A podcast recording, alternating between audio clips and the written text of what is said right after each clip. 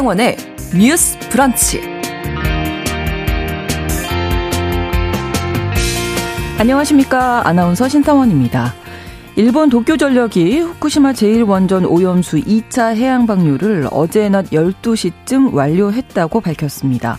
이번 2차 방류 중 방수구 근처에서 삼중 수소 농도가 검출 하한치보다 높은 22 베크렐이 검출됐습니다. 이는 오염수 방류 이후 가장 높은 수치였는데요.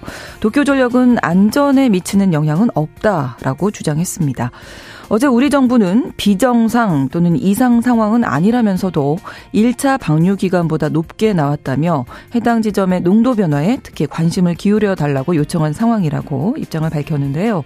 앞으로도 도쿄전력은 이 보관 중인 오염수를 계속해서 바다로 처분할 예정이고 따라서 우리 국민들 걱정될 수밖에 없는 상황이죠.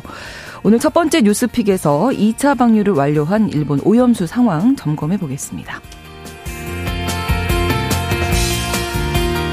오늘 서해진의 범죄연구소에서는 무서운 10대들의 이야기 해보려고 합니다. 지난 14일 새벽 한 모텔에서 10대 청소년들이 또래의 여학생을 모텔에 감금한 채 집단 폭행하는 일이 발생했습니다. 여기에 성범죄를 저지른 모습을 SNS 영상통화로 생중계까지 해서 큰 논란이 되고 있는데요. 오늘 서해진의 범죄연구소에서는 10대들의 집단 감금, 폭행 범죄에 대해서 함께 들여다보겠습니다. 10월 24일 화요일 신성원의 뉴스 브런치 문을 여겠습니다.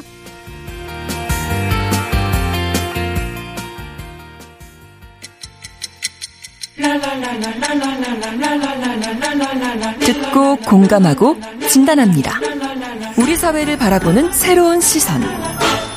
신성원의 뉴스 브런치 뉴스 픽. 뉴스 브런치 청취자 여러분과 함께 소통하며 만들어갑니다. 유튜브 통해서 실시간으로 보실 수 있고요. 여러분의 의견도 기다리고 있습니다. 짧은 문자 50원, 긴 문자 100원이 드는 샵 9730, 우물정 9730번으로 의견 보내실 수 있고요. 또 라디오와 콩 앱으로도 많이 참여해 주시기 바랍니다. 화요일의 뉴스픽은 한겨레 신문 박다혜 기자, 조성실 시사평론가 두 분과 함께하겠습니다. 어서 오세요. 네, 안녕하세요. 네, 반갑습니다. 네, 첫 번째 뉴스픽 어제 도쿄 전력이 후쿠시마 오염수 2차 방류 완료를 했는데 이제 말씀드렸던 대로 이 기간 동안에 삼중 수소가 음. 오염수 방류 이후 최고치를 기록했다고요. 음, 네. 네, 맞습니다. 이제 저희가 계속해서 오염수 방류 다루면서 삼중 수소라는 말 많이 들어보셨을 것 같아요. 이게 네. 그 삼중 수소가 어느, 그러니까 삼중 수소라는 거는 오염수를 저희가 그 처리를 과정을 거친다고 해도 남아 있는 그 음. 오염 물질이라고 생각을 하시면 되는데. 네. 이게 계속 이제 남아 있다 보니 그리고 사실 처음에 일본에서 방류를 할 때는 우리가 이거를 이 특정한 곳에서 방류를 해도 이게 그 바닷물에 그 특정 지점에 이렇게 쌓여서 뭐 농도가 음. 좀 높아진다거나 뭐 이런 일은 없을 것이다라고 했는데 사실 어제 그리고 이제 그 2차 방류 기간이 어제까지였고 그래서 지난 21일 이제 그 상황을 봤더니 네. 그 오염수 방수구 인근에서 추출한 바닷물에서 삼중수소가 계속 그 농도가 높아지고 있었던 거예요. 음. 그래서 21일 기준으로는 리터당 22베크렐 단위로 이제 확인이 됐습니다. 근데 네. 이거는 이제 그 일본 정부가 1차 지난 1차 오염수 방류 그리고 이번에 2차 오염수 방류 기간 중에서 가장 높은 수치로 음. 나타난 거라고 이제 알면 될 것 같아요. 네, 근데 이 농도가 뭐 검출 하한치보다 높다 이런 얘기가 네. 이제 기사에서 나오던데 검출 하한치라는 건 어떤 건가요? 어, 네, 그거를 좀 설명을 해드리면 그 오염수 그 처리하는 과정에 그 소위 말해서 이제 알프스라고 제가 네, 줄임말로 네. 하는데 이런 다 핵종 제거 설비를 거쳐서 이제 나오게 되는데 네. 이제 거기서 거르고 남은 이 삼중수소라는 방사성 물질이 있어요. 그러면은 이제 이 검출 하한치라는 것은 요 장비를 어떤 특정 장비를 이용해서 음. 식별해낼 수 있는 가장 작은 값이라고 음. 보시면 돼요. 그러니까 네. 삼중수소가 검출 하한치를 넘어서 이제 확인이 됐다라는 거는 네. 바닷물 안에 그 삼중수소가 어느 정도 농도가 쌓여서 네. 이게 식별이 됐다는 뜻이거든요. 음. 그러니까 결국에는 사실은 이게 일본 정부는 아 이건 다 흘러갈 것이다. 그러므로 안전에 미치는 영향은 없다라고 굉장히 자신을 하고 있지만 어 막상 이게 이게 주기적으로 이제 방류할 때마다 보니 이게 식별이 될 정도로 삼중수소가 좀 쌓였다라고 음. 보시면 될 것 같아요. 근데 네. 이제 사실 뭐 도쿄전력 측도 마찬가지고 우리나라 정부도 뭐 이게 단지 검출 하한치를 넘었다고 해서 그게 어떤 안전에 바로 직접적인 영향이 오는 건 아니다라는 입장을 좀 재확인한 상태고요. 이제 네.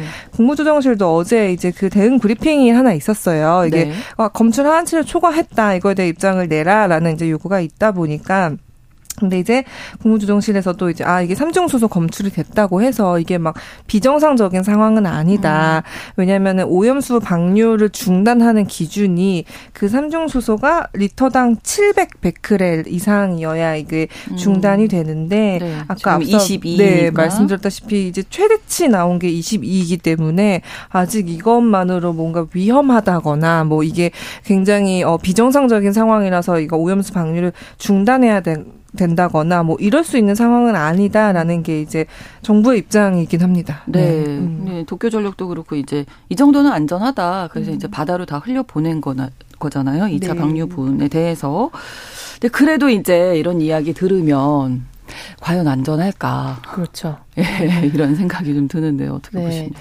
그래서 지금 가장 크게 우려하고 있는 거는 이제 우리가 기존에 약속 받았던 것보다 좀 음. 높은 기준으로 2차 방류에서 베크렐이 이제 검출이 된 부분도 있고요. 네. 그 이외에 당초 설명하기에는 이제 이 삼종 수소로 분리우는 이것만 사실은 이제 검출이 되지 뭐 세슘이라든지 이런 것들은 1차로 다 필터링이 된 상태에서 방류가 될 것이다라고 이야기를 했었는데 네. 이 최종적으로 지금 2차 방류에서 그 이외에 이전에 나오지 않았던 것들도 중에 일정 부분은 어느 정도 양 이상이 인간의 몸에 축적됐을 때 바람을 음. 일으킬 수 있는 요소들까지도 지금 측정이 되고 있어서 우려를 하고 있는 거고요. 네. 그래서 일본 이제 어 방사능 관련 방사선 관련된 오염수를 반대하는 공동 행동 이제 단체가 있습니다. 네. 시민단체도 있고 또 일본 내에서 활동하는 뭐 어민들을 중심으로 한 단체들도 있고요. 이제 이런 곳들에서는 여기에서 계속해서 얘기하고 있는 기준치에는 미치지 않았기 때문에 곧 희석될 것이고 인간에게 큰 유해한 영향이 없다라고 이야기하기 위해서는 직접 들어가서 시료를 채취하고 그러면 음. 직접 검사할 수 있도록 해달라라는 네, 요청도 네. 하고 있는 상황이에요. 아. 이제 뭐 어, 도쿄 전력이나 그다음에 또 관련된 여러 국제 기구 등에서는 공식적인 절차를 거쳐서 발표된 정보를 공개하고 있거든요. 음, 그렇죠. 그런데 이제 아무래도 그 정보 자체에 대해서 여러 가지 변수들도 생기고 그리고 또 의심할 만한 여지들이 있다 보니까 그렇다면 직접적으로 이제 시민단체 등이나 당사자 그룹들이 들어가서 시료를 직접 채취해서 그것을 같이 발표할 수 있게 해달라라는 음. 요청도 지금 계속해서 하고 있는 상황입니다. 네. 그러니까 네. 환경 시민단체들 뭐 일본 측도 그렇고 우리 쪽도 네. 그렇고 지금 이걸 더 잘 검사를 해야 된다. 그리고 네네. 우리 이제 환경단체 시민단체 같은 경우에는 수산물 수입 네, 맞습니다. 네. 네, 중단하라. 수입. 네, 그래서 이번에 뭐 2차 방류를 앞두고서 네. 중국 같은 경우에 일본 측에서 오게 되는 수산물을 네. 이제 전면 뭐 금지하겠다라는 음. 발표를 해서 또 주목을 끌기도 했고요. 네. 그리고 우리는 2000뭐 13년 경이었던가요? 그때부터 이미 음, 그렇죠. 일정 부분 8개 현에 대해서는 음. 수입 금지를 하고 있는 상황이거든요. 근데 지난달 이제 국회 한 언론 그 국회의원실에서 발표했던 자료에 따르면 이거는 네. 일본 측에서 발표한 자료를 분석해서 발표했던 기자회견이었는데 네. 우리가 이제 수입을 금지하고 있는 8개 현에서는 이미 일정 부분의 수치를 이제 넘는 농축산물, 어. 수산물 등이 채취되고 있고, 음. 근데 이제 그거는 정부 입장은 우리가 수입을 전면 금지하고 있다라는 거죠. 음. 그런데 그 이외에 주변 부근에 있는 6개 현에서 나온 수산물에서도 음. 일정 부분 농도가 측정되고 있기 때문에 전면 금지를 해야 된다라고 요구하고 있는 원실들도 있는 상황이고요. 네. 그리고 또 이와 관련해서 이번 이제 국회에서 좀 논의가 되고 있는 부분 부분은 온라인상에서 직접 구매를 하거나 이런 경우에는 속임수를 당하기가 쉽다는 거죠. 그렇죠. 네, 원산지에 네. 대해서 좀 애매모호하게 네. 포, 표기를 하거나 혹은 속여서 포기를 하는 경우 등에 대해서 그냥 포괄적으로 네. 일본산 해버리면 그렇습니다. 이게 후쿠시마인지 다른 네. 지역인지 알 수가 네, 없잖아요. 그래서 그런 부분들에 대한 지적도 음. 좀 이어진 상황입니다. 네, 박태희 기자님 좀 더 말씀해 주실까요? 이게 말씀하신 대로 이게 불안함을 떨칠 수는 없을 것 같아요. 국민분들이 그 조사를 하는 과정에서 애초에 이거를 방류할 것이냐 말 것이냐를 음. 조사하는 과정에서부터 음. 오롯이 신뢰성을 100% 사실 네. 담보하기 힘든 과정들이 음. 몇 군데 있었고 그러다 보니까 당연히 뭐 문제 없다고는 이제 양국 정부가 모두 밝히고는 있지만 이제 국민들 입장에서는 계속해서 불안함을 가질 수밖에 없는 상황이기도 하고 네. 그 얼마 전에 제가 KBS 보도를 보면서 약간 놀랐는데 그 부산항에 보시면 네. 그 일본산 음. 그 수산물 을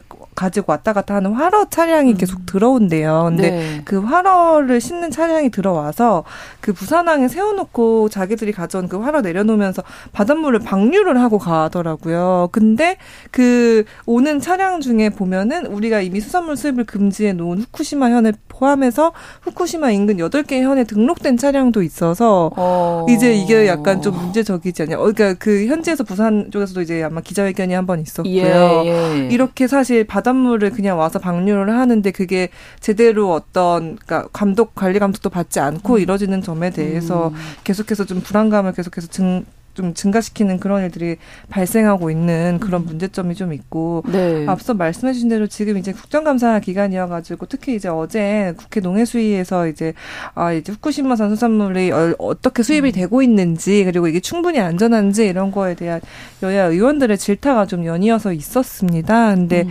이게 뭐랄까 이게 좀 제재를 하려다 약간 좀 잘못된 방향으로 제재가 된 것 같은데 네. 그 한국 온라인 쇼핑 협회라는 곳에서 이렇게 오염수가 방류된 이후에 이제 딴에는 이제 후쿠시마산 그 수산물을 고객분들이 이제 구입할 수 없도록 그 검색하는데 후쿠시마산이라는 거를 아예 단어를 검색을 차단을 하는 거예요. 아. 근데 이제 차단을 하다 보니까 하고 후쿠시마산을 아까 말씀하신 대로 일본산으로 그냥 네. 이제 표기를 하라고 이렇게 좀 지침이 내려오다 보니까 오히려 그게 어떤 후쿠시마산을 걸러내는 역할을 한다기보다는 그렇죠. 기존에 있는 후쿠시마산을 둔갑시키게 만드는 음. 역할을 음. 하고 있어서 이게 적절한 조치냐라는 그런 좀 질타가 좀 이뤄지기도 했습니다. 의원들의 질타가 있었어요. 이런 네. 일도 이제 보도가 계속 나오면 더 이제 불안해지시고 아, 네. 이제 못 믿겠다. 나오는 그렇죠. 정보들을 네. 믿을 수 없다 이렇게 네. 되는데 네. 그래서 이게 온라인에서 구매를 한다든지 직거래하게 되면 이거 거를 수가 없잖아요. 음. 네, 그래서 이번에 좀 지적을 받으면서 식품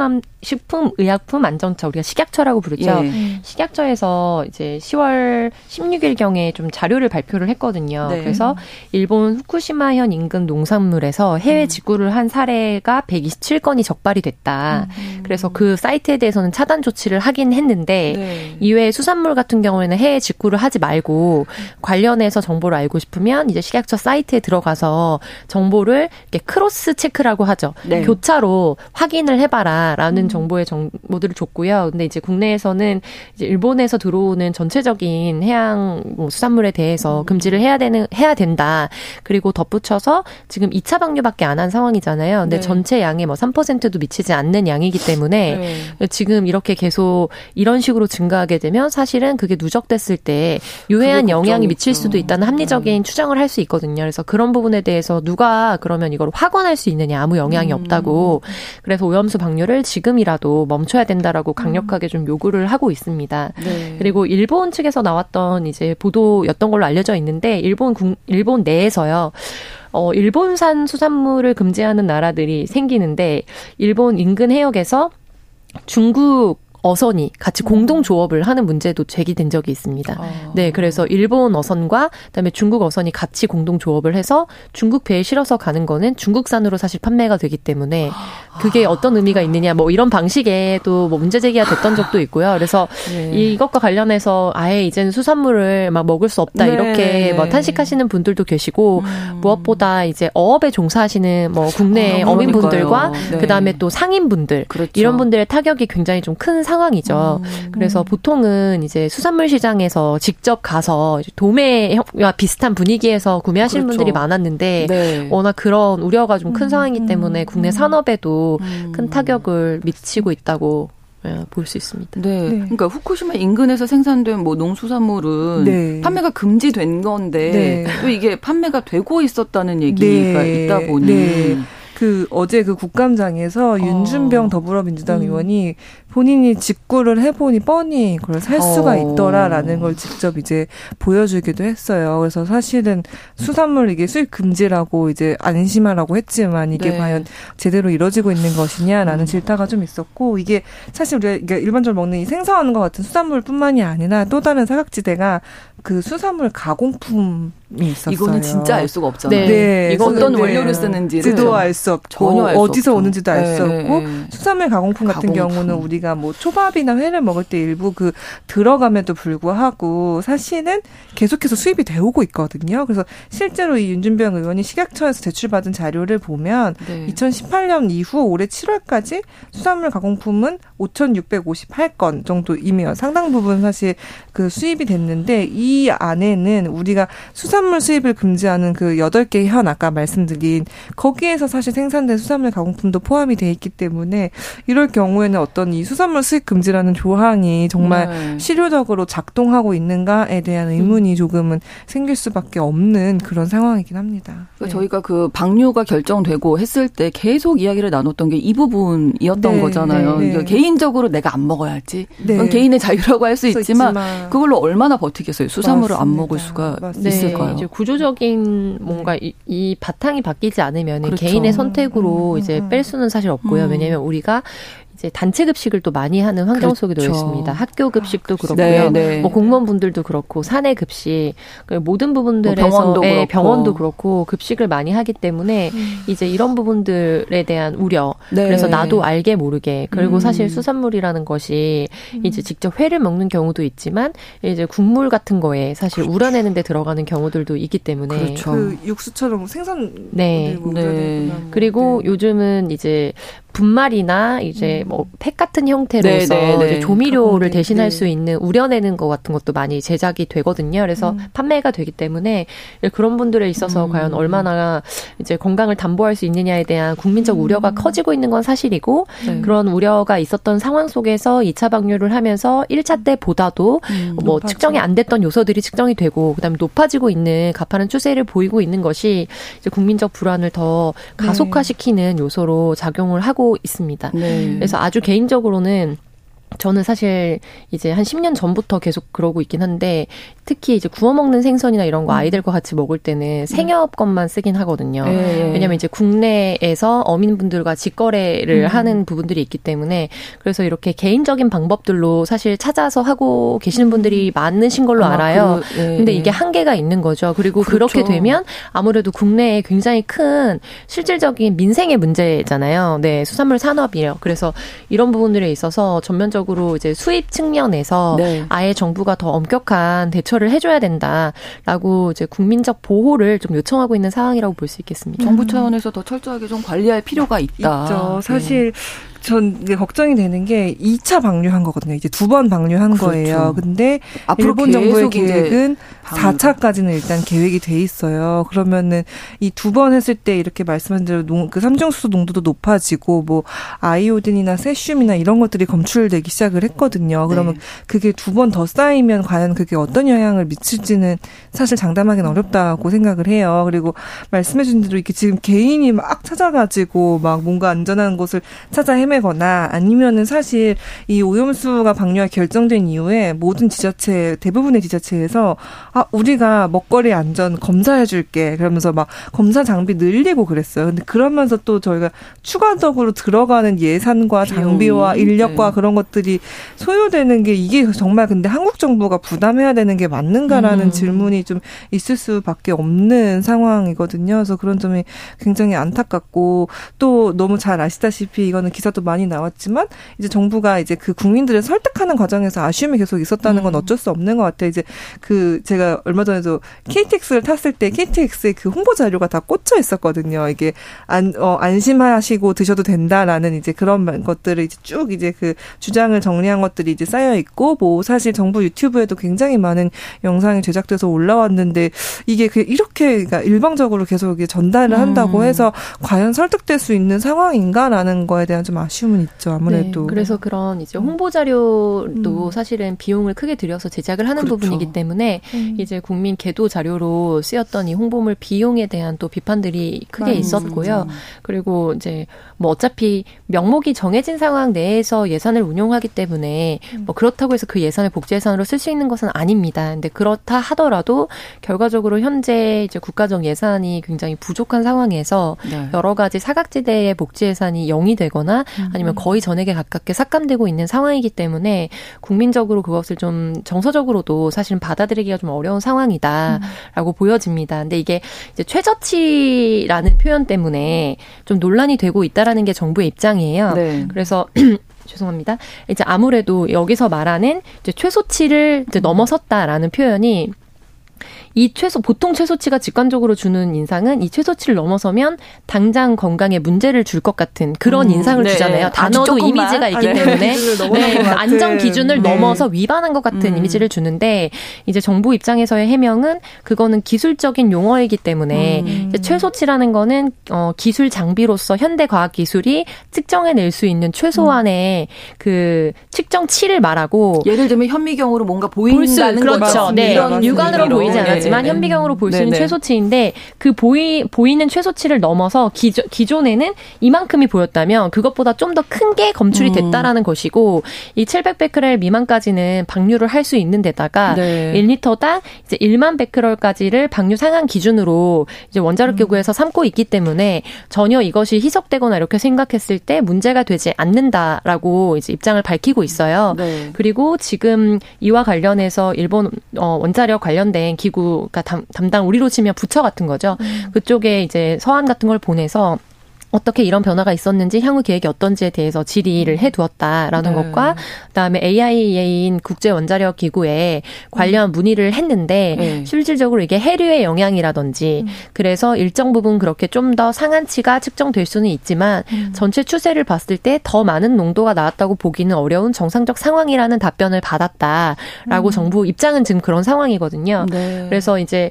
이런 것들을 종합적으로 감안했을 때 이제 국민들이 그런 그렇다 손 치더라도 느끼고 있는 불안이 굉장히 큰 거거든요. 아, 왜냐하면 어떤 것도 음. 이제 입증이 될 수는 없는 상황이니까요. 음. 그래서 이런 상황들에 대한 이제 정치적인 좀 이해를 바탕으로 한 국민적 음. 설득이 필요하지. 네, 이제 네. 과학 기술적인 데이터를 계속해서 아 그거는 과학적으로 무지하기 때문이다라는 방식의 음. 이제 논조가 되는 것에 대해서 오히려 더 이제 불안감을 느끼시는 국민들이 좀 많은 상황인 것 같습니다. 네. 네. 또한 가지가 용어 네. 문제인데요. 네, 이게 맞습니다. 오염 오염수인지 네, 처리수인지 처리수. 이게 이게 가닥을 잡아가고 있나요? 어떻게 정리되고 있는 상황인지? 아, 이게 그 이번 국감에서 네. 수협 회장이 요거를 이제 발언을 하시면서 오염 처리수라고 발언을 오염 해서 처리수. 야당 쪽에서는 이제 약간 야당 의원들이 발끈하는 이런 상황들이 있기는 했어요. 이게 네. 너무 잘 아시다시피 이걸 오염수로 부르느냐 아니면 음. 처리수로 부르느냐에 따라서 이제 이게 받아들여지는 어떤 그런 맥락과 그 개념이 완전히 달라지는 거기 때문에 사실은 굉장히 예민한 문제일 수 있는데요. 근데 네. 사실 정부가 앞서서는 이제 이거를 뭐 어떤 공식 명칭을 이제 정부 방침으로 정한다거나 아니면은 이거를 처리수로 변경하겠다거나 하는 입장을 밝히지는 않았었어요. 네. 근데 이제 아마 최근 들어서는 이거를 처리수도 좀 바꾸는 거를 검토하는 거 아니냐라는 어떤 음. 그런 내부적인 기류가 조금 감지가 됐고 그거를 좀 어, 짐작할 수 있는 것 중에 하나가 그 한화진 환경부 장관이 네. 올해 이번 달 초에 이제 국감장에서 요거를 이제 처리수라고 이제 후쿠시마 처리수라고 부르면서 정부 내부에서는 이제 이거로 처리수로 바꾸는 방향으로 좀 가닥을 음. 잡은 거 아니냐 이런 관측이 조금 나오고 있기는 합니다. 네. 네. 근데 이제 당초 8월 경에 음. 과학적 처리된 오염수가 맞는 표현이기 때문에 용어 변경을 검토하겠다라는 음. 정도의 확정은 음. 아니지만 한덕수 총리의 이제 발언이 예결위 질의에서 있, 어 이제 있었고요. 네. 근데 이게 되게 헷갈리는 게 저도 지난 방송에서 거꾸로 말했거든요. 근데 처리된 오염수와 오염된, 오염된 처리수는 처리수. 굉장히 다릅니다. 아, 네, 그렇죠. 이 수식을 뭐가 받느냐에 따라서 완전히 다른데 네. 네. 그래서 결국에는 사실 처리수냐 오염수냐 어디에 방점을 두느냐에 따라서 이제 단어도 다 포지셔닝이 네. 되기 때문에 그렇죠. 네, 그래서 이제 굉장히 정치적으로 민감한 부분이고 네. 다만 이거를 용어를 지정해서 그렇게 다 획일적으로 쓰라고 정부에서 지정할 수 있는 문제 문제는 아니다. 음. 정부 공식 자료에서는 예를 들면은 음. 뭔가 훈령이나 예교 지침에 네, 따라 네, 쓸 수야 네. 있겠지만 네. 국민적으로 혼용되는 영어, 용어에 대해서는 사실 규제할 뭐 근거나 이런 강제력은 가지 음. 어렵다고 봅니다. 네. 네. 자, 아무튼 뭐 저희 이 이야기 여기서 마무리를 좀 하고 다음 이야기로 잠시 후에 2부에서 넘어가도록 하겠습니다. 11시 30분부터 일부 지역에서는 해당 지역 방송 보내드립니다.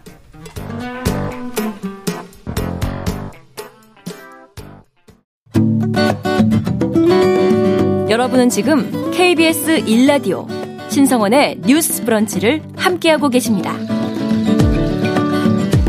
두 번째 뉴스픽입니다. 이 SPL 제빵 공장에서 일하던 노동자에게 또 안타까운 사고가 발생했습니다. 지난 18일에 발생을 했고 손가락이 골절된 사고라고 하는데 어떤 사고가 벌어진 건지 박다희 기자님. 네. 아, 네. 이게 이런 사고가 계속 좀 반, 반복해서 네. 특히 SPC에서 음. 계속 그 제빵 공장에서 일어나가지고 굉장히 안타까운데요. 그 말씀 전해주신 대로 이제 손이 끼었어요. 이제 그 아마 작업하시다가 장체 간격이 약간 벌어지면서 이걸 손을 넣어서 좀 조정하려고 하시다가 이제 끼어가지고 이제 좀 골절을 당하신 그런 사고가 있었고 네.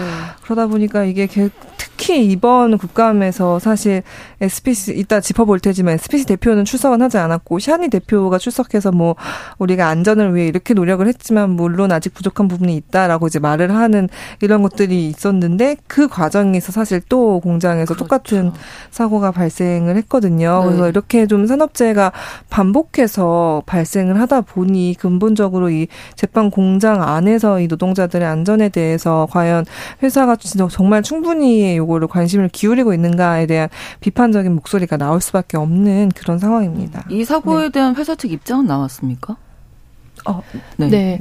어, 회사 측에서는 지금 관련해서 이제 지금 상황을 좀 정리하고 있는 상황인 것으로 아, 알려져 있고요. 네. 그러니까 이번 건 같은 경우에는 손가락이 절단되거나 아니면은 이제 노동자가 사망한 사고는 음. 아니었습니다. 지금 음. 이번에 가장 최근에 있었던 사고는요. 네. 골절된 상황이었던 것으로 알려져 있고, 근데 다만 지금 더 논란이 되고 있는 부분은 지금 SPC 계열사로 알려져 있는 그래서 이 공장에서 이거를 만들어서 사실 계열사들에 보내는 건데 그렇죠. SPL 공장에서 반복해서 지금 끼임 사고가 발생을 하고 있다는 거거든요. 그렇죠. 그렇죠. 그리고 작년 10월경이었죠. 가장 충격적이었던 음. 사건, 사건. 음. 샌드위치 작업을 하다가 이 기계에 상반신이 빨려 들어가면서 여성 노동자가 사망하는 사고가 있었고 그리고 그 달에서 거의 한두 달이 지나지 않은 시점에 또 절단 사고도 있었고요. 네. 그리고 올해에도 또 사망하고 절단되고 뭐 이런 그러니까 골절되고 이런 사고들이 네. 반복되고 네. 있기 때문에 최근 3년간 또 끼임 사고가 뭐 10건 이상 발생했던 것으로 이제 전체적으로 추계했을 때요. 그래서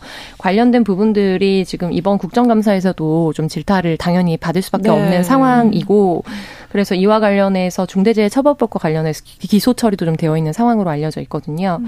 근데 이게 이 샌드위치 패널로 알려져 있는 이 기계 같은 경우에 저도 직접 보지는 않았습니다만 관련 이제 보도들에 따르면 수작업으로 해야 되는 부분들이 네. 있기 때문에 어, 두 명이 반드시 교대로 네. 해서 같이 2인 1조 작업을 해야 하고 왜냐하면 혹시라도 긴급 상황에 수동으로 그렇죠. 버튼을 그렇죠. 눌러야 되기 때문에요. 네네. 근데 이제 일부 사고들은 혼자서 작업을 혼자 하다가 사망을 좀 했고 네. 그래서 이것이 충분히 막을 수 있는 사고였음에도 불구하고 사실은 안전을 이제 안전 교육이라든지 또 안전과 관련된 인적 배치를 충분히 하지 않아서 어, 계속해서 사고가 발생하고 있다는 점에서 깊은 탄식과 좀 분노를 음. 자아내고 있는 상황입니다. 그 지난해 이 사고가 발생했을 때 사측이 네. 안전 관리를 하겠다 하면서 3년간 천억 원 투자하겠다. 맞습니다. 그리고 재발 방지 대책도 맞습니다. 마련을 했다. 네. 그랬는데 지금 계속 반복이 되고 있는 건 음. 그러니까 얼핏 그냥 느끼기에도 이건 뭔가 문제가 있지 않나 하는 그쵸. 생각 다들 하실 그쵸. 걸요. 네. 이거를 정말 그 회사가 제로베이스에서부터 이거를 고민하고 있는지 그러니까 그 진정성이 사실 과연 네. 의문이 들 수밖에 없는 상황인 것 같아요. 올해도 계속 사망하시고 끼임 사고 있고 절단 사고 있고 이렇게 반복이 되는 걸 보면 그 말씀해 주신 대로 사실 SPC 그룹에서는 이제 네. 지난해 사실 20대 그 여성 노동자가 사망한 뒤에 음. 아 안전 경영을 위해 100억 원을 투입을 하겠다라고 이제 했는데 이제 그리고 이제 아 그리고 이제 이강섭 샤니 대표가 이제 올해 국감장에서 아 네. 말씀하신 그 천억 원을 다 투자를 네, 하긴 네, 했는데 네. 지난달 말까지 우리가 320억 원을 투입을 했다. 그리고 이 중에서 이제 안전설비 확충에는 113억 원을 뭐 들여가지고 이제 노력을 했지만 뭐 아직 미흡한 점이 있다라고 아직 이렇게 밝힌 상황인데 어 이게 말씀해주신 대로 사실은 그 과정에서 가장 많이 문제가 됐던 거는 이제 노동자들의 근무 환경이었던 것 같아요. 이 2인 1조 근무를 포함해서 밤샘 근무도 계속 될 수밖에 없는 상황들이 있었고 그런 거에 대한 어떤 좀 안전성을 담보할 수 있는 방안 이라던가 뭐 그게 기계나 설비의 문제도 분명히 있을 테고요. 그렇죠. 분명히 그래서 네. 그리고 그런 점도 하나는 짚어본 적이 있었는데 지난해 특히 그 아마 그 소스 교반기에서 사망한 네. 사고 같은 경우에는 제빵 공장이라서 사실 여성 노동자들이 굉장히 많거든요. 근데 이제 대부분의 사실 공장 설비 같은 경우에는 너무 잘 아시겠지만 사실 남성 노동자들의 키와 그들이 나를 수 있는 어떤 물건의 무게 같은 걸 기준으로 좀 설계가 된 음. 경우도 많아가지고 네. 예를 들어 작년에 한창 사고가 났을 때 이거는 이제 그렇게 그게 원인이다라고 입증된 건 아니지만 살펴볼 필요는 있는 것 같아요. 예를 들어 음. 앞치마가 낄 수 있는 어떤 그런 아. 그런 여지가 있잖아요. 가능성 네, 그렇죠, 우리가 뭔가 그렇죠. 할때 작업복이나 앞치마 하나 뭐 장갑이나 이런 게 낄수 음. 있는 그런 위험성이 분명히 공장 안에는 있는데 그때 당시 제가 취재를 했을 때는 이게 그러면 어떤 우리가 사이즈별로 좀 다르게 나눔을 받으세요라고 아. 물어봤을 때는 아니라고 사실상 거의 원 사이즈라고 말씀을 하셨거든요. 예, 그러면은 그게 잘 맞는 노동자분들은 뭐 이게 뭐 걸리적거리거나 이런 게 그렇죠. 없겠지만 남는 부분이 없으니까. 네. 근데 여성 노동자분들 같은 음, 경우에는 어쨌든 커요. 신체 사이즈가 음. 작으면은 더 커지고 걸리적거리고 이런 네. 것들도 되게 사소해 보이지만 영향을 분명히 미칠 수 있는 음. 부분이라고 생각을 하거든요. 근데 이제 과연 그룹에서 그런 차원에 정말 그 현장 노동자의 입장에서 그런 의견을 수렴해서 안전 대책을 마련하고 음. 있는 것인지 이런 거는 좀 되게 어 확실하게 좀 따져볼 필요가 있을 것 같습니다. 그렇습니다. 어, 더불어서 이제 아까도 말씀해 주셨지만 SPC 그룹 수장이죠. 허영인 회장이 이제 26일 내일 모레네요. 환노위 국정감사에 증인 채택됐는데 나오지는 않을 것으로 불출석 예. 네, 맞습니다. 예, 지난 19일 됐다고요. 환노위의 전체 회의가 있었거든요. 그래서 이 국정감사의 증인을 채택하는 과정들이 있었는데 네. 이와 관련해서 신체 끼임 사고, 추락 사고 등 중대재해가 반복해서 발생한 SPC와 DL그룹의 총수인 두 명의 회장을 추가 증인으로 이제 채택을 한 상황입니다. 그런데 이 두 중인이 불출석 불출석 사유서를 좀 제출했거든요. 근데 이제 요구 국회법의 요건상으로 봤을 때는 해외 출장이나 이런 것들의 음. 명목적인 요인으로는 참 유효한 상황이지만 이제 국회에 특히 환노위에 소속되어 있는 의원들의 의견은 이런 거죠. 이게 이게 서, 나쁜 선례로 남게 될 것이 분명하고 음. 음. 또 국정감사 일정은 이미 공지가 되어 있었고 올 한해 여러 사고들을 봤을 때 이제 유력하게 증인으로 채택될 것을 알았음에도 불구하고 이렇게 명확하게 불출석하겠다라고 사유를 밝힌 것에 대해서는 이제 형사 고발까지 염두에 두고 음. 있다라는 방침을 좀 가지고 있어요. 그래서 뭐, 뭐 정당별로 그리고 의원별로 약간의 온도차는 있지만 관련해서 청문회 일정이나 이런 것들을 좀 더 조율을 한 다음에 증인 출석 네. 일정을 조율한 다음에 그 이후에도 반복해서 출석하지 않을 경우에는 할 수 있는 최대한의 조치를 음. 취하겠다라고 이야기를 하고는 있는 상황입니다. 그래서 지금 국회에서 매일매일 관련 상임위별로 이제 국정감사가 진행이 되거든요. 그래서 26일로 좀 예정이 되어 있기 때문에 26일 당일에 또 네. 어떻게 국회 전체 회의에서 결정이 될지는 지켜봐야 할 상황입니다. 네, 왜냐하면 뭐 같은 회사 계열사 공장에서 계속 반복되는 이 안타까운 맞습니다. 사고들을 보면서 물론 뭐 네. 이윤 추구, 기업이 이윤 추구해야죠. 해야죠. 사업 확장해야죠. 네. 그런데 너무 반복되는 사고가 음. 있기 때문에 뭔가 책임 있는 모습을 좀 보여줘야 하지 않을까 네. 이런 안타까움이 있어서. 근데 이제 참고로 네. SPC 같은 경우에 이제 그룹을 총괄하는 대표이사가 또 따로 있잖아요. 네, 네. 거기에 대해서 이 황재복 대표이사가 출석할 수 있게 증언하게 해달라라는 요청이 사측으로부터 있었다. 그래서 네. 또 여당 의원 중에 이제 이미자 간사 같은 경우에는 아, 대표가 출석해도 괜찮다고 보기 때문에 이제 이런 부분들에 대해서 그렇죠. 증인을 누구로 세울 음. 것인가 그리고 언제 세울 것인가 이런 음. 부분은 이제 국회 안에서도 상임위 안에서도 좀 음. 논의와 조율이 필요한 상황입니다. 네. 네. 박사희 그, 기자님. 네. 네, 그 아까 말씀해 주신 이제 SPC랑 같이 언급해 주신 곳이 DL 그룹이라고 네. 대림건설이고 그 대림 건설 그 작업장에서 또 노동자분들 떨어지거나 하는 사고를 저희가 굉장히 많이 다뤘었는데 이게 반복된다는 게 안타까운 것 같아요. 말씀해 주신 대로 기업이 이윤을 추구하는 거야 당연하긴 하지만 그 이윤이라는 게 결국에는 노동자들이 일을 해야 사실은 그렇죠. 발생할 수 있는 거기 때문에 그 관점에서 좀 노동자들이 가장 안전할 수 안전하게 노동할 수 있는 환경 네. 이런 것들에 대한 좀 진지한 고민이 좀 있어야 그리고 그런 게 있어야 좀 선진국이지 않을까요? 그럴 21세기 기업의 네. 미덕은 네. 예. 네. 노동자들이 안전하게 일할 권리를 음. 보장해 주는 데 있지 않나 뭐 네. 그런 생각도 해보게 됩니다. 화요일의 뉴스픽 한겨레 신문 박다혜 기자, 조성실 시사평론가 두 분과 함께했습니다. 고맙습니다. 네, 감사합니다. 수고하셨습니다. 신성원의 뉴스 브런치는 여러분과 함께합니다. 짧은 문자 50원, 긴 문자 100원이들은 9730. 무료인 콩앱과 일라디오 유튜브를 통해 참여해주세요.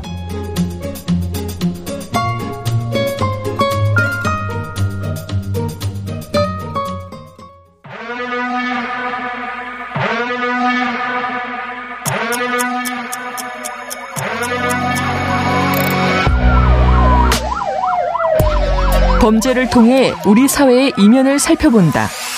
뉴스 브런치 서혜진의 범죄 연구소. 우리 사회에서 벌어지는 범죄를 통해서 세상의 이면을 살펴보고 또 더 나은 사회로 가기 위해서 연구하는 시간 서혜진의 범죄 연구소 시작하겠습니다. 오늘도 서혜진 변호사와 함께합니다. 어서 오세요. 네, 안녕하세요. 자, 오늘은 또 어떤 이야기 오늘은 준비하셨습니까? 10대들의 좀 무서운 범죄에 대한 얘기를 좀 나눠보려고 합니다. 네. 그 최근에 알려진 사건인데요. 대전에서 발생한 사건인데 10대 청소년들이 또래 여학생을 모텔에 감금해서 집단적으로 구타하고 또 성범죄까지 저지른 그런 사건이 일어났습니다. 그래서 경찰에 네. 다 이제 붙잡혔는데요. 뭐 사건 내용이 너무 좀 잔인하고 어, 그러니까요. 이 여학생이 멍들고 이런 것들이 좀 언론 통해서 공개가 음. 됐어요. 사진 같은 것들이. 네. 근데 너무 심하게 다쳤더라고요. 아. 이게 왜 그런 거예요, 근데? 근데 이 이유가 너무 사소해요. 그냥 뭐 대단한 이유가 있어서 이랬던 게 아니라 네. 이 가해자들 중 가해자들이 진술하는 걸 보면 네. 이 피해 여학생이 뭐 일당 중 가해자들 중 한 명에 대해서 험담을 하고 다녀서 혼내주기 위해서 이렇게 했다라고 얘기를 했는데 이게 너무 좀 음. 이렇게 여섯 시간 동안 막 구타하고 집 감금하고 이 정도로 상해 중상해를 입힌 것 같은데 이런 범행의 그 동기로는 되게 사소한 것 같아요. 그렇죠. 이게 또 SNS를 통해서 실시간으로 뭐 네. 방송을 또 했다면서요? 이 과정을 촬영을 해가지고 SNS 아. 통해서 실시간 방송까지 했거든요. 네. 근데 이게 너무 사실 그뭐 범죄 현 상황을 다 이렇게 찍어서 내보낸다는 것 자체가 정말 그런 생각을 할수 네, 있다는 무모하기도 하고 네. 피해자도 얼마나 이게 좀 공개돼서 음. 그 일어나는 그 범죄 자체로도 범죄 피해 자체로도 힘들고 스트레스를 받을 텐데 네. 이것이 일부 공개됐다는 거에 대한 그 심리적인 스트레스도 상당할 거거든요. 그렇죠. 근데 이렇게 하는 게 참 요즘 그 범행의 특징인 것 같기도 해요. 네. 그리고 이게 어느 정도였냐면 이, 이 피해 여학생 보호자가 언론과 인터뷰를 했었는데요. 네. 그 소리를 아프다고 소리를 못 지르도록 아, 네. 하려고 자기들의 양말을 이 피해자 입에다가 어. 넣고 어. 또 힘들어서 뱉으면 다시 양말 집어넣고 아, 그래도 안 죽어. 이런 식으로 어. 좀 너무 10대라고 하기에는 참좀 어. 잔혹한 방식으로 그러네요. 이 여학생을 한테 이런 범죄를 가했던 것 같습니다. 그러면 이 가해 학생들 어떤 혐의를 받게 됩니까? 어, 혐의가 되게 많을 것 같은데요. 네. 일단은 네. 이 성범죄가 사실 되게 클 것 같아요. 여러 아, 명이 그렇죠. 함께 성범죄를 했기 때문에 이거는 음. 단순 강간이 아니라 어, 성폭력 처벌법상의 특수 강간이거든요. 여러 명이 아. 2인 이상이 합동해서 아. 범행했을 때는 더 강하게 처벌하고 있고 네. 또이 여학생의 피해 여학생의 그 상해 상태나 정도에 따라서 좀 달라질 수 있는데 뭐 정말로 이제 중상에 해당한다면 그런 것도 이제 적용될 수 음. 있을 것 같아요. 네. 그리고 그리고 지금 여러 가지 혐의로 일단은 이 가해자들을 입건했다고 하는데 아직 기소될 때까지는 또 정확한 죄명 같은 걸좀 어, 확인해봐야 될 것 같습니다. 네. 자, 과거에도 이런 뭐 이 정도까지는 아니지만 좀 비슷한 유형의 사건들이 있었잖아요. 네, 한번 정리를 해볼까요? 네, 네. 대표적인 게 2004년에 발생했던 밀양 지역의 음. 집단 성폭력 사건인데 이거는 뭐 아직도 기억하시는 분들 많을 거예요. 네. 그 당시에 이 사건이 이제 보도가 되자마자 전국적으로 사람들이 공분했었고 그렇죠. 뭐 엄청나게 관심을 가져 가질 수밖에 없었던 사건이에요. 왜냐하면 그한 지역에서 피해자도 10대고 이제 가해자들도 10대였는데 문제는 경찰에 거의 공식적으로 형사 입건된 가해자들 수만 하더라도 거의 44명이 넘었다. 고 알려져 있거든요. 근데 실제로는 아마 더 많은 가해자들이 연루되어 음. 있었을 거예요. 네. 형사 입건이 그 정도기 때문에 관련된 사람은 더 많았을 걸로 추정을 할 수 있는데 이게 한 지역에서 이렇게 많은 가해자들이 연루되기 사실 어렵잖아요. 그렇죠. 그래서 이것도 이 피해자가 한 1년여 정도 피해를 당했는데 어 이들로부터 주로 이제 폭행과 성폭력 피해를 당했고 어그 과정을 이 가해자들도 일부 캠코더 당시에는 촬영. 스마트폰이 없었기 때문에 아, 네, 네. 캠코더가 동원돼서 피해 상황을 좀 촬영을 했다고 해요. 근데 이 촬영의 목적은 너무 단순하거든요. 음. 어, 학교에 알리지 말 것, 부모에게 알리지 말 것, 네, 네. 경찰에 신고하지 말 것. 유포할 거다. 네. 그러니까 시키는 대로 그렇죠. 할 수밖에 신고하게 없는. 되면 이거 내가 파일 가지고 있으니까 어. 인터넷에 유포할 거다라는 게 사실 피해자에게는 그 엄청난 압박으로 다가오죠. 아, 특히나 10대이기 때문에. 네, 네. 그래서 결국에 이 사건도 피해자가 되게 용기 있게 1년 동안 정말 피해 사실을 아마한테도 어. 말하지 못하다가 엄마, 엄마한테 최초로 얘기를 하고 또 이제 경찰에 신고까지 됐었는데 참 아이러닉하게도 이 공식적으로 입건된 이 가해자들 44명 중에 그 어느 누구도 형사처벌 받은 사람은 없어요. 어, 그래요? 네, 이 사건의 결로, 결말을 잘 모르시는 분들이 네, 많은데 네.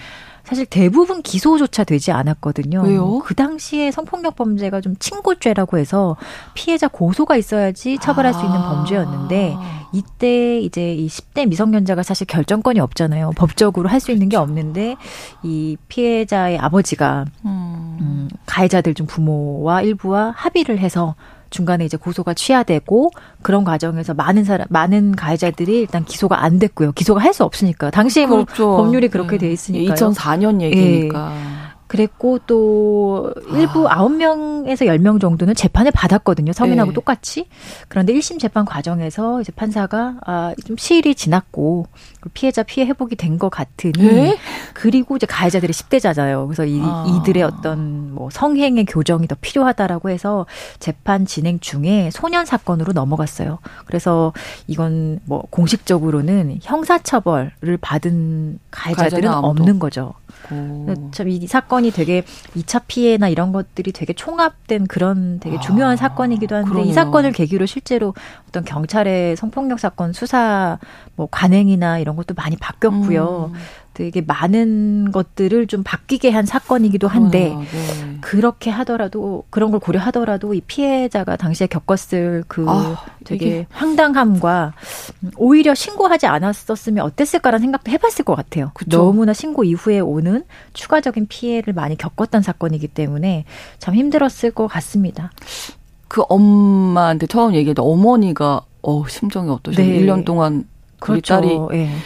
아, 그런 생각을 하면 네. 가슴이 무너지셨을 것 같은데 또 회복이 됐다고 해서 이제 처벌을 뭐 회복이라기보다 시일이 많이 지나 많이 지나서 뭐 괜찮지 않냐라는 그런 게 담겨 있지 않았을까요? 근데 그런 게 되게 중요한 거죠. 뭐 그 당시만 하도 해도 음. 하더라도 음. 그런 식으로 이제 재판이 진행되는 거에 사람들이 크게 관심이 아, 없었고 네. 문제적으로 생각을 많이 못 해봤는데 상대적으로. 네. 근데 이제는 사실 이제는 이런 그렇죠. 사건에서 피해자가 있는 사건에서는 음. 피해자의 의견이나 피해자의 지금 상태, 그렇죠. 가해자들에 대한 처벌 의사 이런 것들이 너무 중요해진 거는 맞아요. 네, 그 이후에도 있었죠, 또. 네, 근데 이런 아까 앞서 소개시켜드린 소개한 이 사건과 같은 유사한 사건들이 사실 되게 많아요. 2021년도에도 있었는데 음. 10대 5명이 모텔에서 지적 장애를 가진 여자 고등학생을 이제 공동으로 폭행하고 뭐 상해하고 이런 사건이 발생을 했어요. 근데 피해자 어머니가 이 피해자가 계속 연락이 안 돼서 좀 걱정이 돼서 위치 추적 어플리케이션으로 이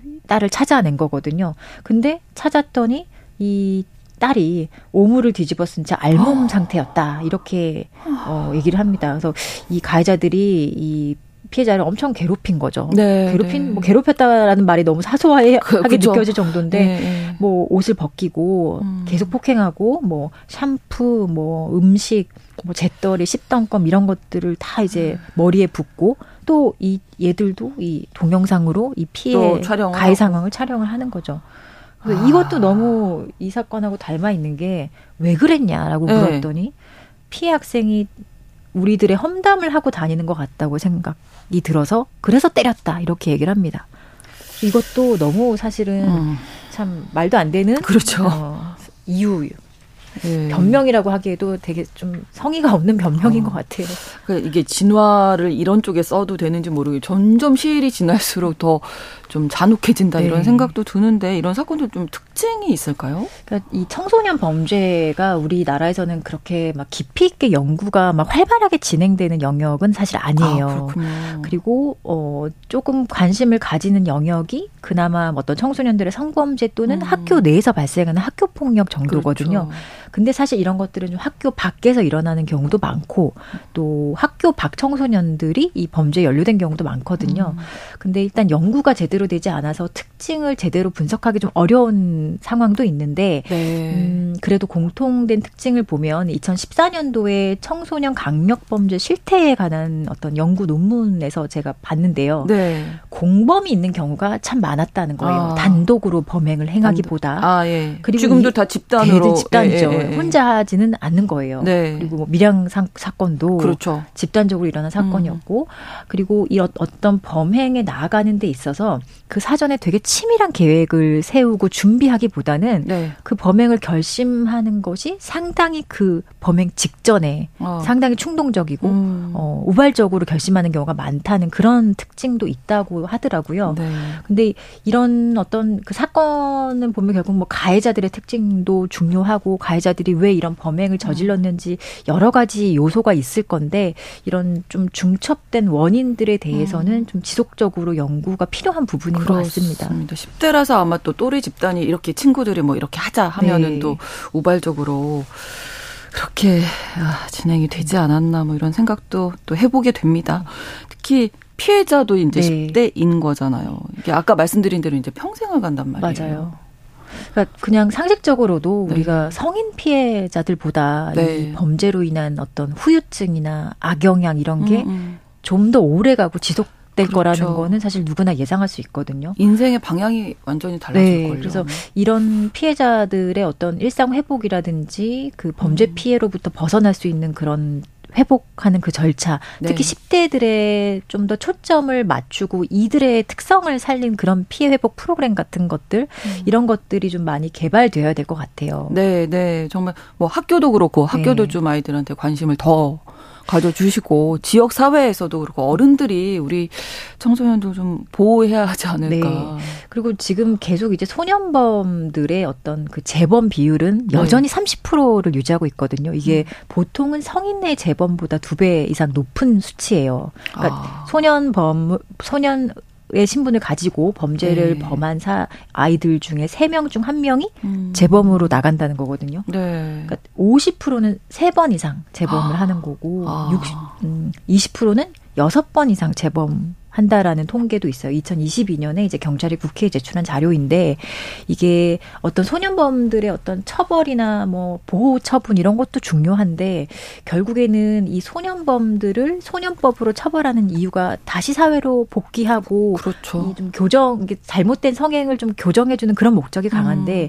지금의 어떤 교정이나 예방 프로그램으로는 사실 정말 역부족인 상황이에요. 그리고 일단 얘들을 수용하는 그런 소년원이라든지 이런 것도 상당히 과밀 수용된 지 오래된 그렇군요. 상황이거든요. 네. 그래서 이런 교정에 우리가 아, 이, 이 아, 10대들 너무 잔인해. 더 세게 처벌해야 돼. 음. 성인과 똑같이 해야 돼. 이렇게 어, 그래서 논의, 지금 해결될 문제가 네, 거기에 아니다. 논의를 집중하는 것이 아니라 네. 어떻게 하면은 재범의 비율을 낮출 수 있을 그렇죠. 것인가, 사회로 그럼요. 다시 복귀할 수 있을 것인가 이런 음. 것들에 대해서 더 고민을 많이 해야 될 것 같습니다. 그래서 9449번 쓰시는 분께서 청소년 그냥 청소년이 아니라 범죄잖아요. 정말 심각하게 받아들여야 할 문제가 아닌가 합니다. 이렇게 의견 주셨는데 또 이제 각자 스마트폰을 맞아요. 가지고 다니다 보니까 이제 공통된 부분이 또 촬영을 하고 네. 유포하겠다. 이게 이렇게 협박을 하는 거잖아요. 거의 뭐 사소한 거든 아주 중대한 범죄든 다 증거를 남겨놔요. 네, 스마트폰으로 촬영을 해요. 근데 뭐 이게 가해자들의 어떤 범행의 증거로 활용되기도 하지만 네. 사실 이 아, 이런 거 보면은 이게 SNS에 올라가는 순간 그거의 그렇죠. 유포를 막기 막을 수는 없거든요 현실적으로. 그렇죠. 근데 이런 식으로 스마트폰 촬영 유포 이걸 되게 너무 가볍게 생각하는 음. 이런 인식도 좀 바뀌어야 하는데 이걸 어디서부터 시작해야 될지 저도 항상 좀 음. 어, 어렵다라고 느껴지는 부분이긴 합니다. 네, 게다가 또 네. 중계까지 했다고 하니까 네. 생중계를 아, 너무 가슴이 답답해지는 것 같습니다. 오늘 서혜진의 범죄 연구소에서는 10대들의 집단 감금 폭행 범죄 심각한 범죄죠. 이 문제 같이 생각해 봤습니다. 서혜진의 범죄 연구소 서혜진 변호사와 함께 했습니다. 고맙습니다. 네, 고맙습니다. 오늘 마치면서 김동률의 노래 다시 시작해 보자 들려 드리겠습니다. 화요일 순서 마치고 저는 내일 오전 11시 5분에 다시 오겠습니다. 고맙습니다.